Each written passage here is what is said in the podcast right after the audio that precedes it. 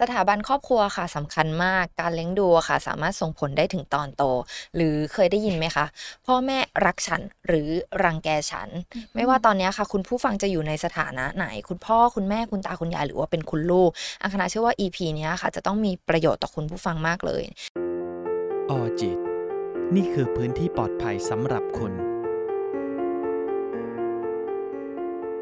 สถาบันครอบครัวค่ะสำคัญมากการเลี้ยงดูค่ะ สามารถส่งผลได้ถึงตอนโต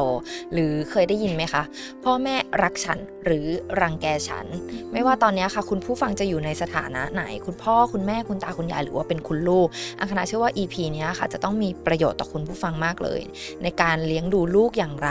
แล้วมันจะส่งผลอย่างไรในตอนโต เราทุกคนนะคะถูกเลี้ยงดูกันมาคนละรูปแบบหรือคนละตำลาบางคนก็อาจจะถูกเลี้ยงดูมาแบบเอาใจใส่ แบบตามใจแบบทุ่มเทหรือแบบทอดทิ้ง ไม่ว่าเราจะถูกเลี้ยงดูมาในรูปแบบไหนอะค่ะ การเลี้ยงดูอะค่ะ มันส่งผลถึงเราในอนาคต หรือถึงตัวลูกหลานของเราในอนาคต วันนี้ค่ะ อังคณาอยู่กับพี่อีฟนักจิตวิทยาคลินิกที่จะมาพูดในเรื่องการเลี้ยงดูส่งผลอย่างไรตอนโตค่ะการเลี้ยงดูสำคัญอย่างไรคะพี่อีฟ อืมถ้าให้ตอบเลยนะสำคัญมากน้องอังอืมมันมันสำคัญและมันสัมพันธ์ไปกับสิ่งที่มันจะทำให้เราเป็นเราในตอนที่เราแบบว่า เติบโตเป็นผู้ใหญ่ด้วยอืเนี่ยมเพราะเหมือนเราเป็นเราได้ทุกวันนี้มันเริ่มต้นจากการเลี้ยงดูของของผู้ปกครองเราในอืมวัยเด็กทั้งนั้นเลยอะไรเงี้ยอืมเพราะว่าเราเลี้ยงตัวเราเองตอนเด็กไม่ได้เนาะใช่ อ่าเหมือนเหมือนเอาจริงๆอะถ้าพูดถึงบุคลิกภาพ นิสัยหรือค่ะความเป็นตัวเราในตอนโตอะ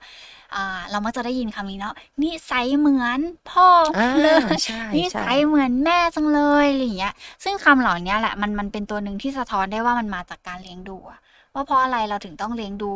และให้ความสำคัญมันมากอืมๆเพราะนิสัยบางอย่าง หรือบุคลิกบางอย่างมันกลายมาเป็นตัวเราได้ในในตอนที่เราโตขึ้นอย่างเงี้ยสำหรับพี่นะ พันธุกรรมไม่ได้ไม่ได้สำคัญ และไม่ได้เป็นตัวบ่งบอกเท่าการเลี้ยงดูในวัยเด็กอะไรอย่างเงี้ยค่ะ อืม แล้วพ่อแม่ค่ะมีวิธีเลี้ยงดูลูกวิธีไหนบ้างในแต่ละบ้านมันอาจจะแตกต่างกันเนาะซึ่งซึ่งพอพูดถึงการเลี้ยงดูอะอยากให้มองไม่ใช่ไม่ใช่แค่การดูแลใส่ใจเนี่ยแต่มันคือการตอบสนองต่อความต้องการอะของคนที่ดูแลอยู่ใกล้ชิดว่า ว่าในวัยหนึ่งของเราอะเราอย่างที่น้องอังบอกว่าเราดูแลตัวเองไม่ได้อืมเราช่วยเหลือตัวเองไม่ได้ เราตักข้าวกินเองไม่ได้ เราไม่สามารถเดินไปไปไปหยิบจานข้าวแล้วมานั่งใช่ทานได้ด้วยตัวเองอย่างเงี้ยนั่นเป็นก้าวแรกเลยที่จะทำให้เราแบบว่า เรียนรู้ในในการที่จะพัฒนาบุคลิกตัวเอง หรือพัฒนาทักษะบางอย่างมันมันเกิดขึ้นมาเป็นตัวเราได้ในตอนโตอย่างเงี้ยซึ่งในแต่ละบ้านมันอาจจะมีวิธีการเลี้ยงดูที่แตกต่าง ถ้าพูดถึงตัวอืมทฤษฎีเองมันก็คงมีหลากหลาย เหมือนที่น้องอังบอกว่าแต่ละบ้านก็คงมีทฤษฎีในการเลี้ยงดูแตกต่างกันไปอะไรอย่างเงี้ยแต่ว่าโดยธรรมชาติของคนแล้วอะมันมันมันมันเรียนรู้ได้ด้วยการที่แบบว่า มองเห็นอืมเรียนแบบทำความเข้าใจค่ะและสำคัญมากกว่านั้นมันคือ มันคือเรื่องของการที่แบบว่าเกิดลักษณะของความผูกพันอย่างไร ในช่วงช่วงวัยเด็กของเราที่มันจะนำไปสู่การที่เราแบบสามารถปรับตัวต่อการอยู่ร่วมกันกับคนในสังคมได้อะไรอย่างเงี้ยซึ่งในในในแบบที่หนึ่งเลยที่อยากจะเล่าให้ให้ให้เห็นภาพไปด้วยกันเผื่อหลาย ๆ บ้านเขาจะได้ค่อย ๆ ทบทวนตัวเองเนาะว่า เอ๊ะเพราะอะไรลูกฉันถึงโตมาเป็นแบบนี้ได้อืมอย่างเงี้ยคือ อย่างแรกเลยถ้าสมมติว่าในตอนวัยเด็ก ลูกเราร้องไห้ค่ะ ร้องไห้ แล้วเพราะเพราะเกิดจากความหิวหรือความเจ็บปวดก็ตามแต่ สิ่งที่เราทำคือเราตอบสนองต่อความต้องการตรงนั้นของเขา เพราะในวัยเด็กอะค่ะสิ่งหนึ่งที่มันเกิดขึ้นได้ดีที่สุดเลยคือเขาจะทำทุกอย่างตามสัญชาตญาณของตัวเอง เขายังไม่รู้หรอกว่าการที่แบบท้องมันร้องอะหรือมันอืมปวดท้องมันคือความหิวแต่เขาจะเข้าใจว่า เขาจะต้องได้บางสิ่งบางอย่างเข้าไปนะ เขาถึงจะหายหายเจ็บ หายเจ็บหายปวดหายอะไรอืมของเขาก็ตามแต่ มันคือการทำตามสัญชาตญาณอะไรอย่างเงี้ยหรือพอแม่เดินออกไปแล้วแล้วรู้สึกไม่ปลอดภัยเขาก็ร้องไห้ แล้วพอเห็นเด็กร้องไห้แม่เดินกลับมาอืมทุกทุกครั้งเด็กได้ได้ได้รับการตอบสนองทางด้านแบบว่าความต้องการของตัวเอง ถูกเอาใจใส่เจ็บปวดเล็กน้อยก็มีการเดินเข้ามาหาอย่างสม่ำเสมออย่างเงี้ยอืมเด็กเหล่านี้โตไปจะเป็นเด็กที่แบบว่า เหมือนค่อนข้างมีมีความรู้สึกแบบ มั่นคงปลอดภัยกับตัวเราเองอะไรอย่างเงี้ยเอ่อหลาย ๆ คนก็จะแบบว่าเป็นในลักษณะของการที่แบบว่าอารมณ์มั่นคงอ๋ออ่าบางคนจะค่อนข้างจะมั่นใจในตัวเองอ่าและนำไปสู่การเชื่อใจคนอื่นด้วยนะ เพราะเขารู้สึกว่าไม่มีอะไรจะมาทำร้ายเขาได้อะเพราะตอนในวัยเด็กเขาถูกเลี้ยงดูมาด้วยการที่แบบว่าเหมือนเติมเต็มมาเต็มที่แล้วอะเขาก็จะนำไปสู่การที่ที่เกิดความรู้สึกว่า เออคนอื่นก็ไว้ใจได้เหมือนที่ฉันไว้ใจแม่ เหมือนที่ฉันไว้ใจคนที่เลี้ยงดูฉันขึ้นค่ะมาอะไรอย่างเงี้ยค่ะ แต่ถ้าเมื่อไหร่ก็ตามที่เราเหมือนเราหิวเราต้องการ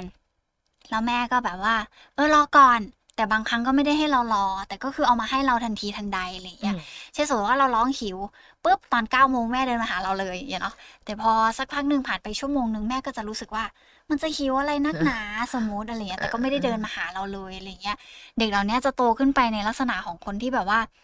ค่อนข้างอ่อนไหวง่ายอะแล้วมันอืมมันคาดการณ์ไม่ได้กับสิ่งที่แม่จะปฏิบัติ หรือผู้เลี้ยงดูจะปฏิบัติต่อเขาอะไรเงี้ยเขาจะค่อนข้างเกิดความแบบวิตกกังวลว่าเฮ้ยตกลงฉันจะได้กินนมไหมเนี่ยอะไรอย่างเงี้ยมันก็จะนำไปสู่ ตัวเราเองในตอนโตที่แบบเวลามีอะไรเกิดขึ้นหนึ่งอย่าง เราก็จะไม่แน่ใจอืมเราก็จะเป็นคนที่แบบเออขี้ลังเลอะแบบว่า เออมันได้ไหมนะ มันจะดีไหมนะ แล้วสำคัญกว่านั้นเลยคนเหล่าเนี้ยที่ถูกเลี้ยงดูมาแบบเนี้ย โดยส่วนมากจะชอบโทษตัวเองอืมเออ จะชอบว่าแบบว่า ถ้าฉันทำให้มันดีกว่านี้อะแม่คงรักอืมฉันมากกว่านี้อืมถ้าฉันเรียนเก่งกว่านี้ ฉันคงเป็นที่ยอมรับอะไรอย่างเงี้ยมันเกิดมาจากการที่แบบว่าถูกปูพื้นฐานจากการเลี้ยงดูมาในลักษณะของการที่แบบว่า ได้ความไม่สม่ำเสมอในการเลี้ยงดู เออเวลาเวลาอยากได้อะไรก็ไม่ได้ หรือมบางทีอยากอยากได้อะไรก็ได้ หรืออันหนึงที่มันมักเกิดขึ้นคือการเปลี่ยนผู้เลี้ยงดู แล้วเขาไม่มีคนที่เขาสามารถยึดติดได้อะค่ะ เช่นสมมติว่าสอ่า ห้าวันอยู่กับพ่ออีกเจ็ดวันไปอยู่กับยายแล้วมันถูกเปลี่ยนไปแล้วเขาไม่รู้ว่าเขาจะต้องยึดติดโมเดล หรือว่าตัวแบบจากใครในการที่เขาจะเอาตัวเองไปผูกพันกับคนนั้นอะไรอย่างเงี้ยเด็กเหล่านั้นก็จะรู้สึกว่าเหมือนเขาคาดการณ์ไม่ได้กับความสัมพันธ์ที่มันเกิดขึ้นรอบ ๆ ตัวไปด้วยอะไรอย่างเงี้ยเนาะเดี๋ยวถ้ามีโอกาสเดี๋ยวถ้ามีโอกาสเดี๋ยวมาเล่าให้ฟังว่า แล้วมันสามารถนำไปสู่ความสัมพันธ์ในรูปแบบของแฟนได้ไหมด้วยอืมอ่าเพราะสิ่งเหล่านี้มันก็สะท้อนได้ว่าแบบว่าเออถ้าในวัยเด็กเรามีความสัมพันธ์แบบเนี้ยหรือมีความค่ะผูกพันแบบเนี้ยกับผู้เลี้ยงดูอะอืมบางทีมันก็นำไปสู่การเป็นตัวเราในวัยผู้ใหญ่ด้วยนะ เวลาที่เราจะมีแฟน หรือมีใครสักคนหนึ่งที่เข้ามาในชีวิตอะบางทีเราก็จะเอาประสบการณ์ตรงนั้นแหละ เข้าไปผูกติดกับ กับกับความสัมพันธ์ในวัยที่เราเป็นผู้ใหญ่ขึ้นอะไรอย่างเงี้ยเนาะเออไว้เราเอามาเล่าตรงนั้นกันด้วยอะไรอย่างเงี้ยได้ค่ะ แล้วเออการเลี้ยงดูแต่ละแบบอะค่ะมันส่งผลอย่างไรตอนโตบ้าง อืมอย่างอย่างที่เล่าไปว่าถ้าเกิดสมมติว่าเราได้รับการตอบสนองอยู่สม่ำเสมออะอืมมันก็จะเป็นแบบ อะไรที่มันทำให้เรารู้สึกว่าเราปลอดภัยมั่นคงอืมต่อการแบบว่าอยู่กับคนอื่น เชื่อมั่นในตัวเองเนี้ยคนเหล่านี้ก็จะมองโลกในแง่ดีเอ่อแต่ถ้าสมมติว่าได้บ้างไม่ได้บ้างเนาะกลุ่มเนี้ยมันจะเป็นแบบว่ากลุ่มที่เรียกว่า insecure ambivalent อะไรอย่างเงี้ยเขาไม่สามารถคาดการณ์ได้กับสิ่งที่มันจะต้องเกิดขึ้นณตรงนั้นอะไรเงี้ยมันก็จะทำให้เขาแบบว่าเหมันเป็นคนเซนซิทีฟอะน้องอางแล้วก็แบบเป็นคนขี้กังวลลังเลใจชอบโทษตัวเองเนี่ยคิดแบบว่าอะไรที่มันแบบว่าเอาเข้าตัวเองซะทีเดียวอย่างเงี้ยค่ะจริง ๆ มันมีอีกมันมีอีกรูปแบบหนึ่งของการเลี้ยงดูที่มันนำไปสู่บางสิ่งบางอย่างได้ มันก็คือการที่แบบว่ามันถูกเพิกเฉยอะถูกเพิกเฉยต่อความต้องการในวัยเด็กของตัวเองอะไรเงี้ยอืมเช่น สมมติว่ายกตัวอย่างเหมือนเดิมเลย เช่นหิว แต่พ่ออมแม่ก็คือแบบว่าไม่ได้ใส่ใจไม่ได้สนใจ อีกรูปแบบหนึ่งที่เรามักจะเห็นก็คือการที่แบบว่า ให้เราอยู่กับพี่เลี้ยงอะ อืม แล้วก็ไม่ได้ไม่ได้มีเวลาที่จะเอามาให้เราอะไรเงี้อืยมให้เราอยู่กับพี่เลี้ยงแล้วซึ่งพี่เลี้ยงอาจจะดูดูเราบ้างไม่ดูเราบ้างอะไรเงี้ยเออแล้วเราก็จะรู้สึกว่าแบบ เออโอเค ฉันจะต้องดูแลตัวเองอืมฉันจะต้องรับผิดชอบความรู้สึกของตัวเองใช่ไหมฉันจะต้องแบบว่ารับผิดชอบความหิวของตัวเอง ฉันจะต้องรับผิดชอบสิ่งที่มันเกิดขึ้นกับตัวเองอย่างเงี้ย หรือบางคนมาในลักษณะของการที่แบบว่า อยากจะเปลี่ยนแพมเพิร์สน่ะ แล้วร้องไห้จะจะเป็นจะตายยังไง พ่อแม่ก็ไม่สนใจอย่างเงี้ยก็มี พอพอพ่อแม่แบบว่าไม่สนใจในอารมณ์และความรู้สึกที่มันเกิดขึ้นกับเขาตรงนั้น มันก็จะนำไปสู่การที่แบบว่า เขาเองเขาก็จะรู้สึกว่าแบบ เออ โอเค ทุกคนทุกงั้นอย่างเงี้ย ทุกคนก็ต้องดูแลความรู้สึกตัวเอง เพราะทุกคนให้เพราะผู้เลี้ยงดูให้ฉันดูแลความรู้สึกตัวฉันเองอือืมมคนแบบเนี้ยเวลาโตขึ้นมามักจะเป็นแบบกลุ่มที่แบบกลัว กลัวการมีความสัมพันธ์ในเชิงลึกอะไรเงี้ยอืมเออ จะชอบแบบสร้างสัมพันธภาพแบบผิวเผินอืมคนสนิทจะน้อยมากอืมแต่ถ้าสนิทแล้วสนิทเลยนะอืมแต่จะรู้สึกว่าไม่ค่อยไว้ใจใครอะ ไม่ค่อยอยากจะเอาใครเข้ามาอยู่ในชีวิตของตัวเราเองอะไรเงี้ย บางคนมีการเปลี่ยนแฟนบ่อยๆอือืมมบางคนเป็นแบบนั้น เพราะเขารู้สึกว่าเขาไว้ใจใครไม่ได้อะอืมแล้วเขาไม่สามารถเอาอารมณ์และความรู้สึกของตัวเองไปผูกติดกับใครได้ เพราะตอนเด็กๆ เขาเคยมีประสบการณ์ว่าเขาเนี่ยผูกพันกับคนเลี้ยงคนนี้มากเลย แต่คนเลี้ยงคนนี้เพิกเฉยเขาอยู่ตลอดเวลา มันก็เลยทำให้เขาเรียนรู้ว่าเพราะฉะนั้นเขาไม่ต้องเอาใจไปผูกติดกับใครเขาจะได้ไม่เจ็บเอง อืม มันเป็นในลักษณะนั้นไปอะไรอย่างเงี้ย แต่ว่ากลุ่มเนี้ยเวลาทำงานอะเขาจะแบบว่าไม่ค่อยไว้ใจหรือว่ามอบหมายให้ใครทำนะ ทำเองชใช่อบไหมทำเอง แต่เขาเป็นคนที่แบบว่า ฉันทำเองดีที่สุดอืมเออฉันทำเองแล้วมันออกมาได้มั่นใจในตัวในตัวงานมากที่สุดอะไรอย่างเงี้ยเออชอบแบบว่าสั่งเป็นแนวสั่ง เพราะเขารู้สึกว่า เออเขาไม่เชื่อใจคนอื่นในการทำงานอะไรอย่างเงี้ยค่ะอ่าอีกอันหนึ่งที่ที่มักจะเกิดขึ้นในการเลี้ยงดูในวัยเด็กก็คือการที่แบบว่า โตมาด้วยการถูกทำร้าย เด็กกลุ่มนี้จะน่าสงสารมากน้องอังเขาจะโตมาด้วยความแบบ ถูกทำร้ายในที่นี้ไม่ใช่แค่ถูกเคี่ยนตีดูดาอะไรอย่างเงี้ยนะ แต่มันนำไปสู่เรื่องของการที่แบบว่าเหมือนกันอ่า เขาเรียกอะไรอะ sexual abuse ถูกข่มขืนมาอืมหรือบางทีถูกแบบ sexual harassment คือการแบบถูกสัมผัสเนื้อต้องตัวโดยที่ไม่ได้สมยอมอะไรอย่างเงี้ย ถูกแบบว่าทำอะไรที่มันแบบทำให้เขารู้สึกไม่ปลอดภัยอะกับคนคนเลี้ยงดูของเขาเองเนี้ย อย่างที่เรามักจะเจอในข่าวหลายๆข่าวก็จะเป็นแบบว่า พ่อข่มขืนลูกบ้างละอืมอะไรอย่างเงี้ยเนาะพี่ชายเมายาแล้วก็ข่มขืนแม่อะไรอย่างเงี้ยมันมันมีอะไรแบบเนี้ยเกิดขึ้นจริงในโลกของความเป็นจริงมันเกิดขึ้น แล้วน้องอังลองมองสิว่าถ้าเกิดสมมติว่าเด็กที่โตมาในในสถานการณ์หรือในครอบครัวแบบนั้นน่ะเขาจะแบบว่ารู้สึกแบบเหมือนแบบว่ามันแบบทั้งหมดโลกทั้งใบในวัยเด็กของฉันมันพังทลายไปหมด ใช่เออแล้วค่ะฉันเชื่อใจใครได้บ้างอืมเออ แล้วขฉันาดนคนในครอบครัวเรายังเชื่อใจไม่ได้เลย ใช่แล้วเราแล้วแล้วฉันแบบว่าจะออกไปอยู่ในสังคมรอบนอกยังไงอะอืมเพราะว่าแม้กระทั่งคนในครอบครัวเองยังแบบว่าทำร้ายเราฉันอืมอืมมันเกิดแบบนั้นได้เลยอะไรอย่างเงี้ย กลุ่มคนเหล่าเนี้ยโตขึ้นมาหลายๆหลาย ๆ ครั้งมีมีโรคตามมาอืมเพราะการทำงานของสารสื่อประสาทของคนที่ถูกเลี้ยงดูมาแบบเนี้ยค่อนข้างแตกต่าง แตกต่างอย่างมากตามงานวิจัยเลยนะเขาจะมีสารสื่อประสาทในในการที่แบบว่าปุ่มของการที่แบบระวังอันตรายจะจะอะลามอยู่ตลอดเวลาเออก็คือแบบสมมุติว่าแบบพอที่สมมุตินะก่อนที่จะสมมุติถูกข่มขืนแล้วกันแล้วทุกครั้งที่ได้ยินเสียงเปิดประตูปุ๊บตามมาด้วยการที่พ่อเข้ามาข่มขืน เพราะฉะนั้น เขาก็จะเชื่อมโยงแบบนี้แหละคือปุ่มสัญญาณของสมองเขาก็จะเปิดปุ่มว่า ถ้าเมื่อไหร่ก็ตามที่ได้ยินเสียงแกรกๆมันคือความอันตรายที่จะต้องถูกทำกับตัวเขาเองเนี่ยเออบางคนเกิดความหวาดระแวงเนาะเออบางคนอาจจะมาด้วยการที่แบบว่า เหมือนแบบว่าเลือกที่จะทำแบบนั้นกับคนอื่น เพราะรู้สึกว่าตัวเองถูกกระทำมา แล้วมันคือวิธีการที่เขาจะต้องแบบว่าเอาคืนปลกับดคนปล่อยอื่นอะไรอย่างเงี้ยเหรออืคะมแบบนั้นก็มีอะไรอย่างเงี้ยอืมเด็กบางคนออกมาในลักษณะของการแบบ ก้าวร้าวอืมดื้อต่อต้านอะไรอย่างเงี้ยแล้วก็การควบคุมตัวเองจะไม่ค่อยดีเท่าไหร่อย่างเงี้ยค่ะซึ่งเขาไม่ผิดนะ เพราะว่าประสบการณ์สอนเขามาแบบนั้นน่ะอืมถ้าสมมติว่าเด็กเหล่านี้เลือกได้แล้วเขาสามารถเลือกได้ว่า พ่อแม่ควรจะเลี้ยงเขาแบบไหนอะเขาก็อืมคงจะไม่เป็นเด็กแบบนี้อะไรอย่างเงี้ยค่ะอืมอืมแล้วเด็กเหล่านี้ที่โตมาในครอบครัวที่มีการทำร้ายกันอย่างเงี้ย โดยส่วนมากเราจะมองโลกในแง่ไม่ไม่ค่อยดีเท่าไหร่อะมักจะมองโลกในแง่ลบ รวมไปถึงมีทัศนคติที่ไม่ค่อยดีกับตัวเราเองไปด้วยอะไรเงี้ยเขาก็จะมองว่า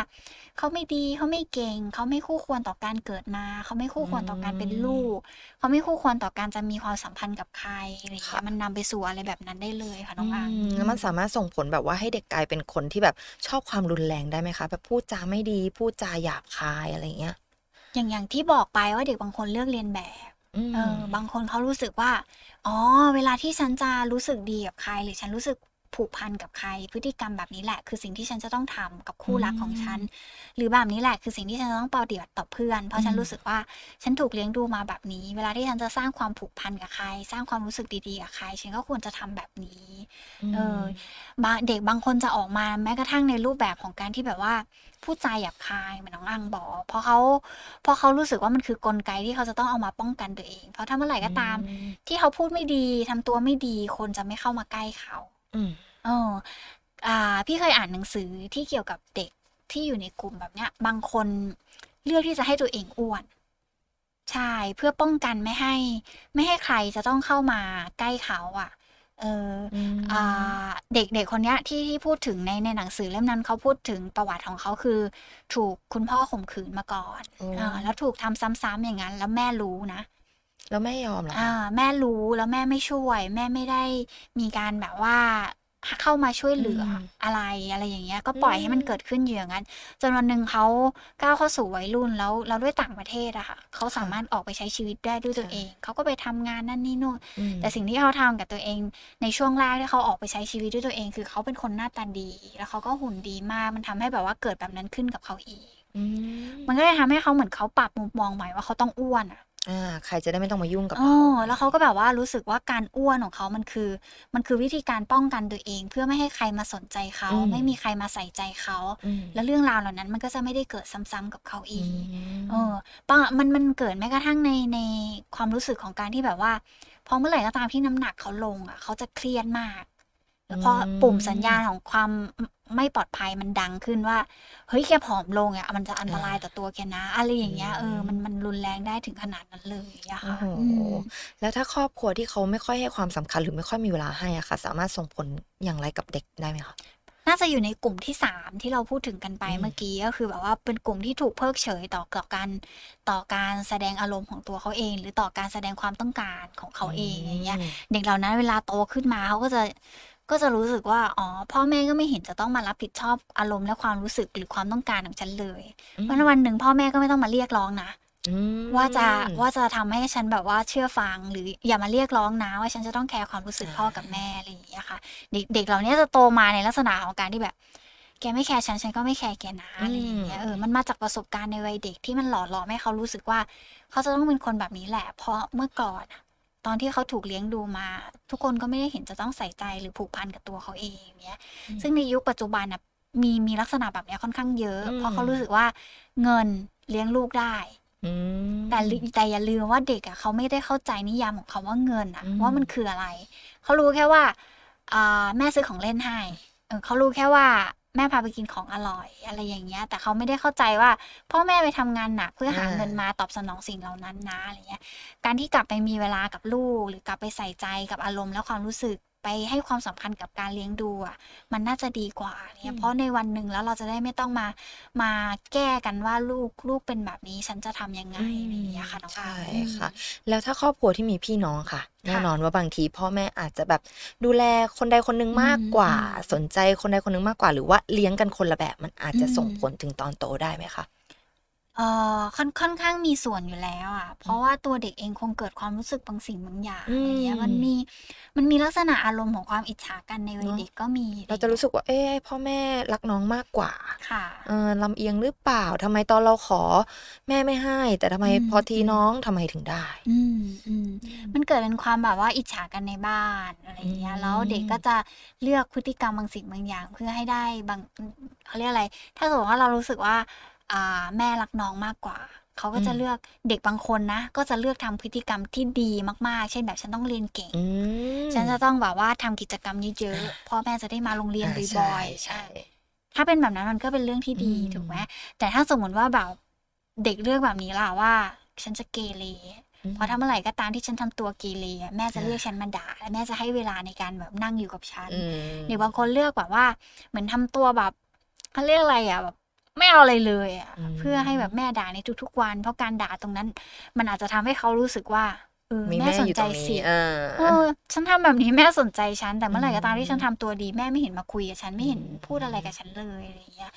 ก็เลยมต้องแบบเลือกต้องมีหลายหลายวิธีที่จะเรียกร้องความสนใจเนาะใช่เรียกว่ามันเป็นง่ายๆแบบนั้นเลย โดยส่วนอืมมากแล้วถ้าเลี้ยงคู่กัน แล้วมีการแบบ คนใดคนหนึ่งดีมากกว่า แต่แต่ผู้ปกครองจะปกป้องตัวเองอย่างนี้นะ ไม่รักลูกเท่ากัใช่นให้เหมือนกันเลยอ่าซื้อให้เหมือนกันเลย แต่บางทีอาจจะต้องกลับมาดูวิธีการที่เขาแบบว่าเข้าหาลูกอะบางทีมันไม่เหมือนกันเนาะเด็กอืมบางคนแบบโดยเฉพาะมันจะเกิดส่วนมากจะเป็นคนเป็นพี่เนาะพี่จะรู้สึกว่าแบบกูน้องอีกแล้วเหรออ่าอืมใช่อืมเคยเจอคำถามหนึ่งเหมือนกันว่า เรื่องรักแมวเท่ากันไหม